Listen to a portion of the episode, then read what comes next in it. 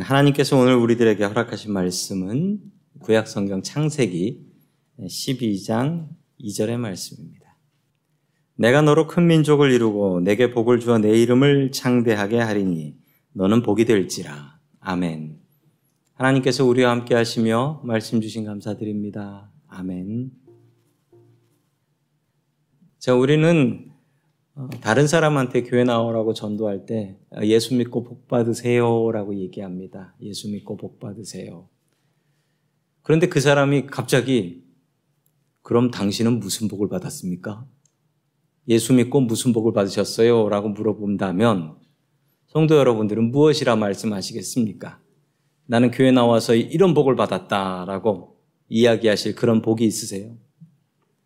오늘 하나님의 말씀을 통해서 우리가 어떤 복을 받았고 그리고 앞으로 또 어떤 복을 받아야 되는지 오늘 하나님의 말씀을 통해서 찾아 나아가길 원합니다. 첫 번째 하나님께서 우리들에게 주시는 말씀은 축복은 우리의 사명이다 라는 말씀입니다. 축복은 우리의 사명이다. 지난 시간에 이야기를 살펴보면 이 아브라함의 아버지였던 데라가 가족들을 다 데리고 이 가나안 땅으로 가려고 하다가 하란이라는 곳에서 머물러 살게 됩니다. 하나님께서는 아브라함에게 찾아오셨고 너는 가나안 땅으로 가야겠다라고 명령을 하셨습니다. 자, 그리고 나서 계속되는 말씀입니다. 우리 창세기 12장 2절의 말씀 같이 보겠습니다. 시작. 내가 너로 큰 민족이 되게 하고 너에게 복을 주어 내가 크게 이름을 떨치게 하겠다. 너는 복의 근원이 될 것이다. 아멘. 알려주시지도 않은 땅입니다. 그냥 보여줄 테니까 따라와라 라고 하셨던 그 땅인데 그 땅을 가게 되면 복을 주시겠다라는 거예요. 그 약속을 주셨는데 그 하나님의 프라미스, 약속은 무엇이었을까요? 자, 첫 번째 약속은 큰 민족이 되게 하겠다라는 것이었습니다. 큰 민족이 되게 하겠다. 사실 아브라함은 그 당시에 아들이 하나도 없었습니다. 나이 75세, 아들이 하나도 없었어요. 큰 민족이 되게 하겠다. 이 약속이 이루어졌습니다. 그래서 큰 민족이 되는데 이 아브라함으로부터 시작한 종교가 세 개예요. 유대교, 그리고 이슬람교, 그리고 기독교, 우리가 믿는 기독교. 이 세 개의 종교가 모두 다 아브라함으로부터 시작되었으니 정말 큰 민족이 생긴 겁니다. 하늘에 별처럼 많은 자손들이 생겨났습니다. 두 번째 복은 이름을 크게 하겠다라는 복이었습니다. 이름을 크게 하겠다. 그 당시에 사람의 이름은 어떻게 기억이 되었냐면요. 그 당시 사람의 이름은 자식들을 통해서 기억됐습니다. 내가 살아있을 때는 내 이름 갖고 사는 거예요. 그런데 내가 죽고 나면 내 이름이 어떻게 기억이 되냐면 저 사람이, 저 아들이, 저 딸이 누구 아들이야 라고 기억을 했어요. 누구 아들이야, 누구 손자야 이렇게 기억이 되었습니다. 그런 의미에서 아브라함의 이름은 없어질 이름이었습니다. 왜냐고요? 자식이 없었거든요. 아들도 없었고 딸도 없었습니다. 그러니 그의 이름은 죽고 나면 끝날 이름이었는데 너의 이름을 크게 하겠다라고 해서 아까 그 말씀드린 세 개의 종교 모두가 아브라함이 자기 아버지다라고 이야기를 합니다. 이름이 엄청나게 높아진 것입니다. 세 번째 복은 복의 근원이 된다라는 것입니다. 복의 근원. 우리 한글 성경에는 a blessing 저것을 복의 근원이라고 번역을 했습니다. 복의 근원이라는 것은 무엇일까요? 이 복의 근원이라는 것은 복의 source라는 뜻이 되는데요. 우리는 복을 생각할 때 좀 이기적으로 생각합니다. 나 자신이 받는 복, 나 혼자 받는 복을 생각을 해요. 내가 다른 사람보다 더 많은 것을 받는 것, 그것을 복이라고 생각한다는 것입니다. 그래서 내가 받지 못한 복을 다른 사람이 받았으면 그 사람을 보면서 아이고 복도 많아 라고 부러워하지요. 또 어떤 분은 이렇게 이야기하기도 합니다. 아니 전생에 나라를 구했나 봐. 나하고 별 다를 게 없는데 뭐 저렇게 복을 많이 받냐라는 거예요. 여기서 근원이라는 것이 무엇입니까? 영어로는 source라고 하는데 근원은 무엇인가 시작되는 거예요. 무엇인가 시작되는 포인트. 이것을 근원이라고 합니다. 넓고 큰 강이 있습니다. 그런데요, 그 강의 처음 시작하는 스타팅 포인트, 시작하는 곳은요, 가보면 조그만한 샘이 졸졸졸졸 나와요. 그런데 그게 그 큰 강이 되는 거예요. 그걸 막으면, 그 소스들을 막으면 그 강은 없어집니다. 이처럼 하나님께서 우리를 복의 근원으로 불러주셨습니다. 복의 근원이라는 것은요, 나를 통해서 다른 사람들이 복을 받게 된다라는 것입니다. 나 혼자 복 받아서 나 혼자 잘 먹고 나 혼자 잘 사는 것, 그건 그 사람은 그냥 복 받은 거고요. 하나님께서는 우리를 복의 근원으로 부르셨습니다. 이 얘기는 나를 통해서 다른 사람들이 복을 받는 거예요. 나보다도 더 큰 복을 다른 사람들이 받는 거예요. 이게 우리의 사명, 미션이라는 사실입니다. 이 복의 근원이 되면 어떤 일이 벌어지는가? 성경에 잘 나와 있습니다. 우리 3절의 말씀을 같이 봅니다. 시작! 너를 축복하는 사람에게는 내가 복을 베풀고 너를 저주하는 사람에게는 내가 저주를 내릴 것이다. 땅에 사는 모든 민족이 너로 말미암아 복을 받을 것이다. 아멘. 아브라함을 축복하는 사람이 있으면 그 하나님께서 복을 주신다. 아브라함이 누군가를 축복하면 그 복을 베풀어주고 반대로 누군가 아브라함을 저주해. 그러면 하나님께서 그 저주를 막아주신다라는 것입니다. 즉 하나님께서 복을 주실 때 아브라함을 통해서 복을 주시겠다라는 것입니다. 하나님께서 우리에게 축복의 능력을 주셨습니다. 우리가 예수님을 믿으면 우리의 복의 능력이 있어서 우리가 하는 말을 통해서 다른 사람들이 복받을 수 있고 또 다른 사람이 나에게 주는 복도 내가 받을 수 있다라는 것입니다. 그런데 재밌는 건요. 반대로 누군가 나를 욕하고 저주를 해요. 그러면 어떻게 하시냐면 하나님께서 어떻게 하신다고 나옵니까? 그 저주와 복을 나한테 했던 그 사람한테 야 너나 먹어라 라고 하면서 그 저주와 복을 돌려주신다라는 거예요. 그러므로 성도 여러분 우리는 축복하며 살아야 됩니다. 다른 사람을 축복하며 사는 게 우리의 미션입니다. 저는 2003년에 목사 안수를 받았습니다. 목사 안수를 받을 때 제가 목사 안수를 정말 받고 싶었던 이유가 있었습니다. 목사 올디네이션을 받을 때 정말 받고 싶었던 이유는 전도사하고 목사하고 정말 다른 점이 있는데 아세요? Unordained pastor하고 ordained pastor 둘 차이. 묘하게도 이 둘의 가장 큰 차이는 축도입니다. 베네딕션. 이걸 할 수 있느냐 없느냐가 달라요. 그래서 제가 전도사 때는 예배 인도하고서 마지막에 늘 주기도문으로 예배를 마치겠습니다. 이렇게 예배를 끝냈어요. 그러면서 목사님들이 너무 부러웠어요. 나도 축도하고 싶다. 나도 손 들고 기도하고 싶다. 그래가지고 제가 목사 안수를 2003년에 받지 않았겠습니까? 목사 안수를 받을 때 축도를 시킵니다. 그래서 축도 연습을 많이 했어요. 이제는 우리 주 예수 그리스도의 크신 은혜와 이러고 시작을 해요. 모든 축도는 그런 식으로 시작을 하기 때문에 이러고 연습을 했는데 어떤 전도사님 하나가 너무 긴장을 해가지고 생전 처음 하는 이 축도인데 너무 긴장을 해가지고 처음 시작하는 말이 생각이 안 나는 거예요. 이제는 이라고 해야 되는데 도대체 뭔가 하다가 이분이 끝내는 그 사투리로 시방은 이러면서 시작.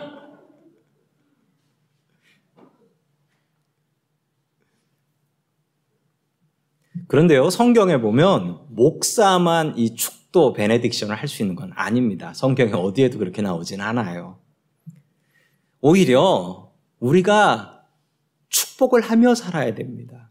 부모가 자식을 축복하고 남편이 아내를 축복하고 아내가 남편을 축복하고 서로가 축복하는 기도는 능력이 있습니다. 이건 목사만 할 수 있는 게 아니에요. 우리 모두가 할 수 있고 해야 하는 거예요. 축복은 우리의 사명입니다. 서로 축복하며 살아야 돼요. 그런데 서로 축복해야 되는 가정이 축복하지 않고 가끔은 욕하고 저주할 때가 있습니다. 특별히 우리 부모님들이 자식들을 향해서 이 저주의 말을 할 때가 있습니다. 너 그럴 줄 알았다. 너 그럴 줄 알았다. 아니, 그럴 줄 알았으면 미리 막으셨어야죠. 싸가지가 없어. 앞으로도 잘 될 가능성이 없다는 거예요. 아, 누구 닮아서 그런지 몰라. 누구 닮긴 나 닮았지. 아까 들으셨죠? 참 무서운 말이 그런 욕과 저주의 말을 하면 어떻게 된다? 그 사람한테 다시 돌아간다. 이거 아셔야 됩니다. 그 사람한테. 우리가 욕하고 저주하면 그 욕과 저주가 그 사람한테 돌아옵니다.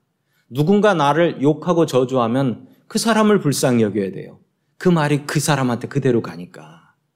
절대로 화내실 일이 아닙니다. 그 사람을 축복하고 기도해 주셔야 합니다. 자, 우리 축복하며 살아야 됩니다. 우리 옆 사람에게 축복하며 삽시다. 이렇게. 복 받으십시오. 복 받으십시오. 예, 이렇게 축복하셔야 됩니다. 뭐, 잘생기셔야 돼요. 뭐, 이런 말 하시면 안 되고, 못생겼다는 얘기니까. 축복은 우리의 사명입니다. 저주하지 마십시오. 우리의 입은 좋은 말하고 축복하라고 주신 입입니다. 이 입으로 우리의 가족들을, 우리의 교인들을 축복하며 살 수 있기를 주의 이름으로 간절히 축원합니다. 아멘. 두 번째, 마지막으로 하나님께서 주시는 말씀은 예배가 능력이다라는 말씀입니다. 예배가 능력이다. 어느 교회에서 실제로 있었던 일입니다. 예배를 올라와서 예배를 인도하는데 목사님이 너무 배가 아파, 화장실 가는 배가 너무 아프신 거예요. 너무 아파가지고 참다 정말 얼굴이 하얘질 정도로 참다가 도저히 못 참겠어서 죄송합니다. 성도 여러분 5분만 기도하고 계시면 감사하겠습니다. 그러고 이제 화장실을 뛰어내려간 거예요. 화장실을 뛰어내려가는데 너무 창피해가지고 창피해 죽겠네 그러면서 이제 내려가셨어요. 그래서 5분 동안 화장실에 가서 일을 다 보고 올라왔는데 분명히 기도하고 계시라고 부탁을 드렸는데 다들 기도하지 않고 막 킥킥킥 웃고 난리가 난 거예요. 설교를 하고 예배를 드리는데 뭐 교인들이 다들 키키키키 계속 웃는 거예요. 너무 이상해가지고 예배 끝나고 인사를 하는데 장로님께서 목사님에게 오셔가지고 목사님 창피해서 죽지는 마십시오 그러더래요. 그리고 장로님이 한마디 부탁을 하시더래요. 목사님 다음번에 화장실 가실 때는 무선 마이크는 끄고 가세요. 목사님 무선 마이크로 화장실에서 목사님은 화장실 가서 일 보실 때 주여한다, 뭐 물 내리는 소리 다 그냥 본 다음에 방송이 됐대요. 저는 이래서 무선 마이크를 쓰지 않습니다. 와이어리스 싫어요. 와이어가 좋아요. 이 모든 것이 그리운 상황입니다. 우리들의 예배가 그리운 것은 우리 예전에 드렸던 예배, 우리 성가대가 아름답게 찬양했던 그 예배 그립고 우리 아이들이 열심히 뛰어놀고 좀 예배가 방해될 정도로 뛰어노는 그 소리 너무 그립고 또 우리 같이 얼굴 맞대고 예배 끝나고 식사하던 그때가 참 그립습니다. 이게 무슨 방탄유리도 아니고 제가 왜 이거로 막고 예배를 드려야 되는지 잘 모르겠어요. 우리들의 예배가 온전히 회복될 수 있도록 기도해 주시면 감사드리겠습니다. 왜냐하면 이 예배가 우리의 삶의 능력이거든요. 일주일 동안 우리가 살아가는 힘이 이 예배에서 오는 것이거든요. 계속해서 우리 창세기 12장 4절의 말씀 같이 봅니다. 시작. 아브라함은 주님께서 말씀하신 대로 길을 떠났다. 롯도 그와 함께 길을 떠났다. 아브라함이 하란을 떠날 때 나이는 75이었다. 아멘. 아브라함이 하나님의 약속을 믿고 따라갑니다. 그리고 롯도 따라가고 아내인 사라도 따라갔다라고 이야기를 합니다. 몇 살에? 75세 때. 많은 나이에 하나님의 말씀을 따라서 아버지도 버리고 하란을 떠나서 가나안으로 가게 된 것입니다. 우리는 복의 근원이 되어야 됩니다. 그런데 정말 조심해야 될 게 있는데요. 한국말로는 기복주의, 영어로는 prosperity gospel이라고 하는 말이 있습니다. 이게 무슨 말이냐면 하나님으로부터 복만 받겠다라는 거예요. 오직 복만 주님으로부터 받겠다. 그리고 심지어는 저 사람이 믿음이 좋으냐 그걸 보려면 얼마나 부장가를 봐야 되는 거예요. 복을 받은 걸 보면 그 사람이 얼마나 잘 믿었는지 알 수 있으니까. 이게 기복주의예요. 그런데 이 기복주의는 성경에서 가르치지 않습니다. 성경의 이야기가 아니에요. 생각해 보십시오. 누군가 저한테 친해지려고 친구하자고 와요. 근데 친구하자고 와가지고 그 사람은 속셈이 나를 이용해가지고 뭔가 자꾸 얻어내려는 마음인 거예요. 그리고 자기네들끼리 모여가지고 야, 나는 저 사람한테 이거 받았는데 넌 이거 받았니? 지들끼리 비교하고 있어요. 그러면 제가 그걸 알면 얼마나 화가 나겠습니까? 성도 여러분, 하나님의 마음이 그렇습니다. 우리가 하나님으로부터 복 받습니다. 그건 사실입니다. 그런데 그것만 받으려고 따라오시면 잘못된 믿음이에요.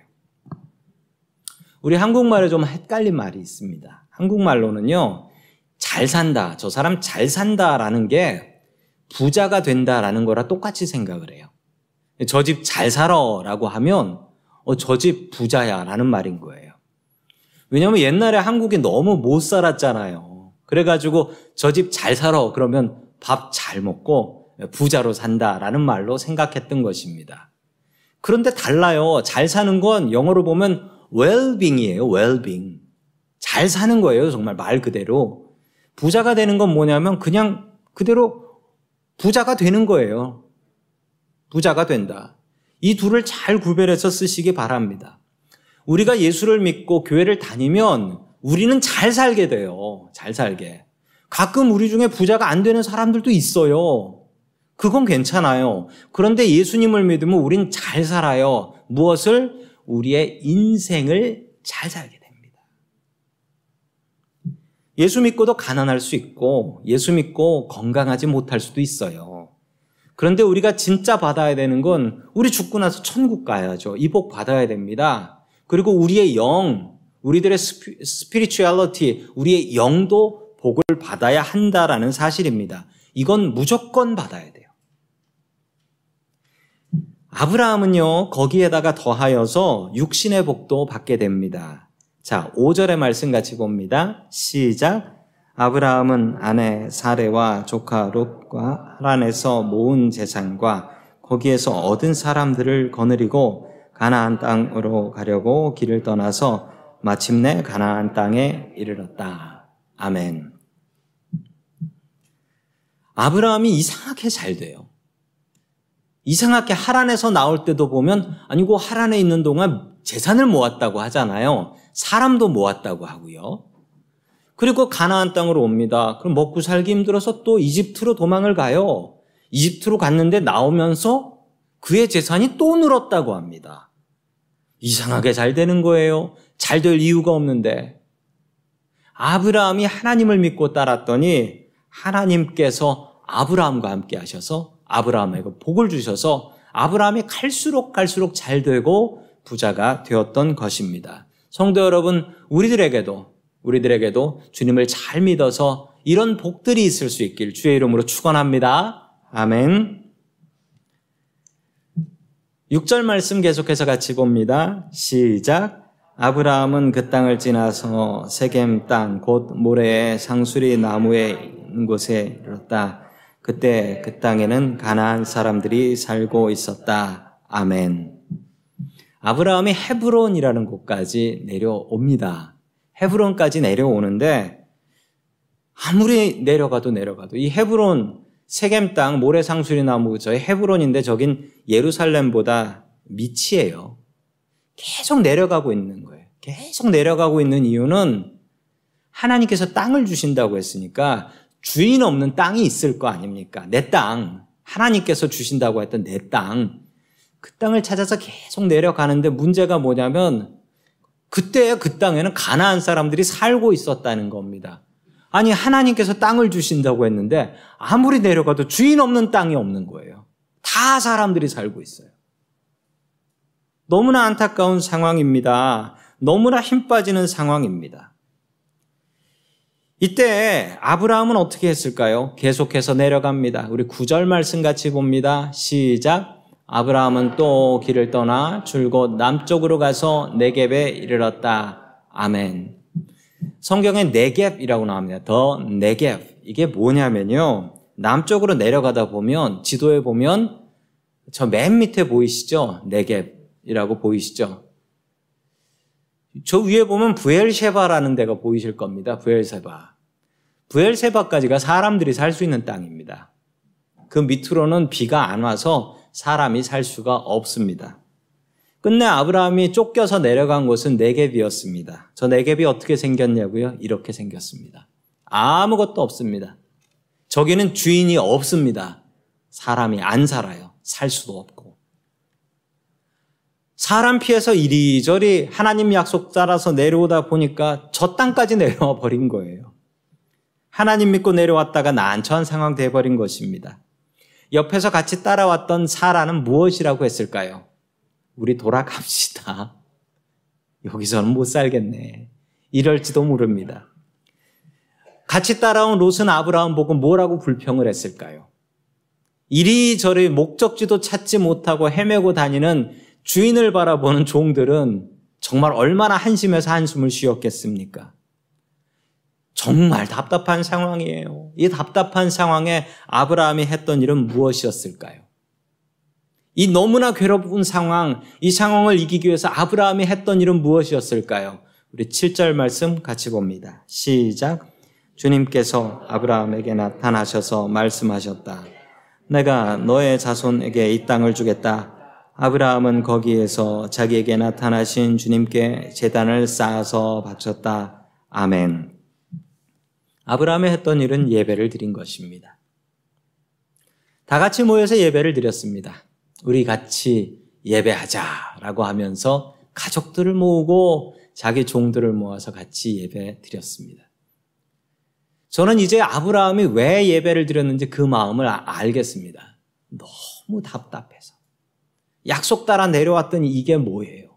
같이 따라온 사람들한테 뭐라고 얘기하겠어요? 하나님 따라 나왔다가 이 꼴이 됐는데, 그 괴로운 상황에서 아브라함이 했던 일은 우리 예배합시다. 이것은 괴로움을 이기기 위한 예배였습니다. 너무 괴로워서 이 약속 이거 내려놓고 나 다시 하란으로 돌아가고 싶은데 나는 하나님의 약속을 붙잡아야 하니 우리 예배합시다. 아브라함은 넘어지지 않기 위해서, 그 괴로움을 이기기 위해서 예배를 드렸습니다. 성도 여러분, 예배가 능력입니다. 흔들리는 우리의 인생과 흔들리는 우리 삶 속에서 우리의 예배가 우리의 능력입니다. 내가 흔들릴 때 나의 균형을 잡아주는 것은 바로 예배입니다. 매주 이 자리에서 드리는 이 예배가 우리의 삶을 회복하게 하는 것입니다. 참 안타까운 것은 이 코로나를 통해서 우리들의 예배가 자꾸 변해가는 것을 느낍니다. 정성스럽게 하나님께 드려지는 예배보다는 사람들에게 편한 예배가 되어가는 것을 느낍니다. 어떤 분이 이런 얘기를 하셨습니다. 집에서 예배를 처음에 드릴 때는 양복을 입고 하나님 앞에 경건하게 예배를 드렸는데 요즘은 내복을 입고 교만하게 드리고 있다고. 그게 우리들의 마음인 것 같습니다. 지난 1년 동안 우리는 조금 다른 형태의 온라인 예배라는 예배를 드렸습니다. 그러면서 우리가 현장에서 이렇게 예배 드리는 것, 성전에서 예배 드리는 것이 얼마나 귀하고 소중한지를 다시 한번 깨달아 알 수 있었습니다. 힘겹고 어려운 우리의 삶 속에서 예배가 능력이 됩니다. 이 예배 온전히 잘 드리십시오. 그리고 이 예배를 통해서 주님 주시는 능력을 받아 누리십시오. 아브라함처럼 괴롭고 힘겨운 상황 속에서 예배가 우리의 삶의 참된 능력이 될 수 있기를 주의 이름으로 간절히 축원합니다. 아멘. 다 함께 기도하겠습니다. 복의 근원이 되시는 하나님 아버지, 우리를 복된 사람으로 불러주시고 우리를 통하여 다른 이들이 복받을 수 있게 하시니 감사드립니다. 우리의 입에 축복의 말이 가득할 수 있게 도와주시옵소서. 다른 이들을 원망하고 저주하는 것이 아니라 축복하며 살 수 있게 도와주시옵소서. 우리의 교회와 가정이 복받은 교회와 가정될 수 있게 도와주시옵소서. 늘 축복하며 늘 예배하는 가정이 되게 도와주시옵소서. 주님, 코로나를 인하여 우리들의 예배가 너무나 많이 변했습니다.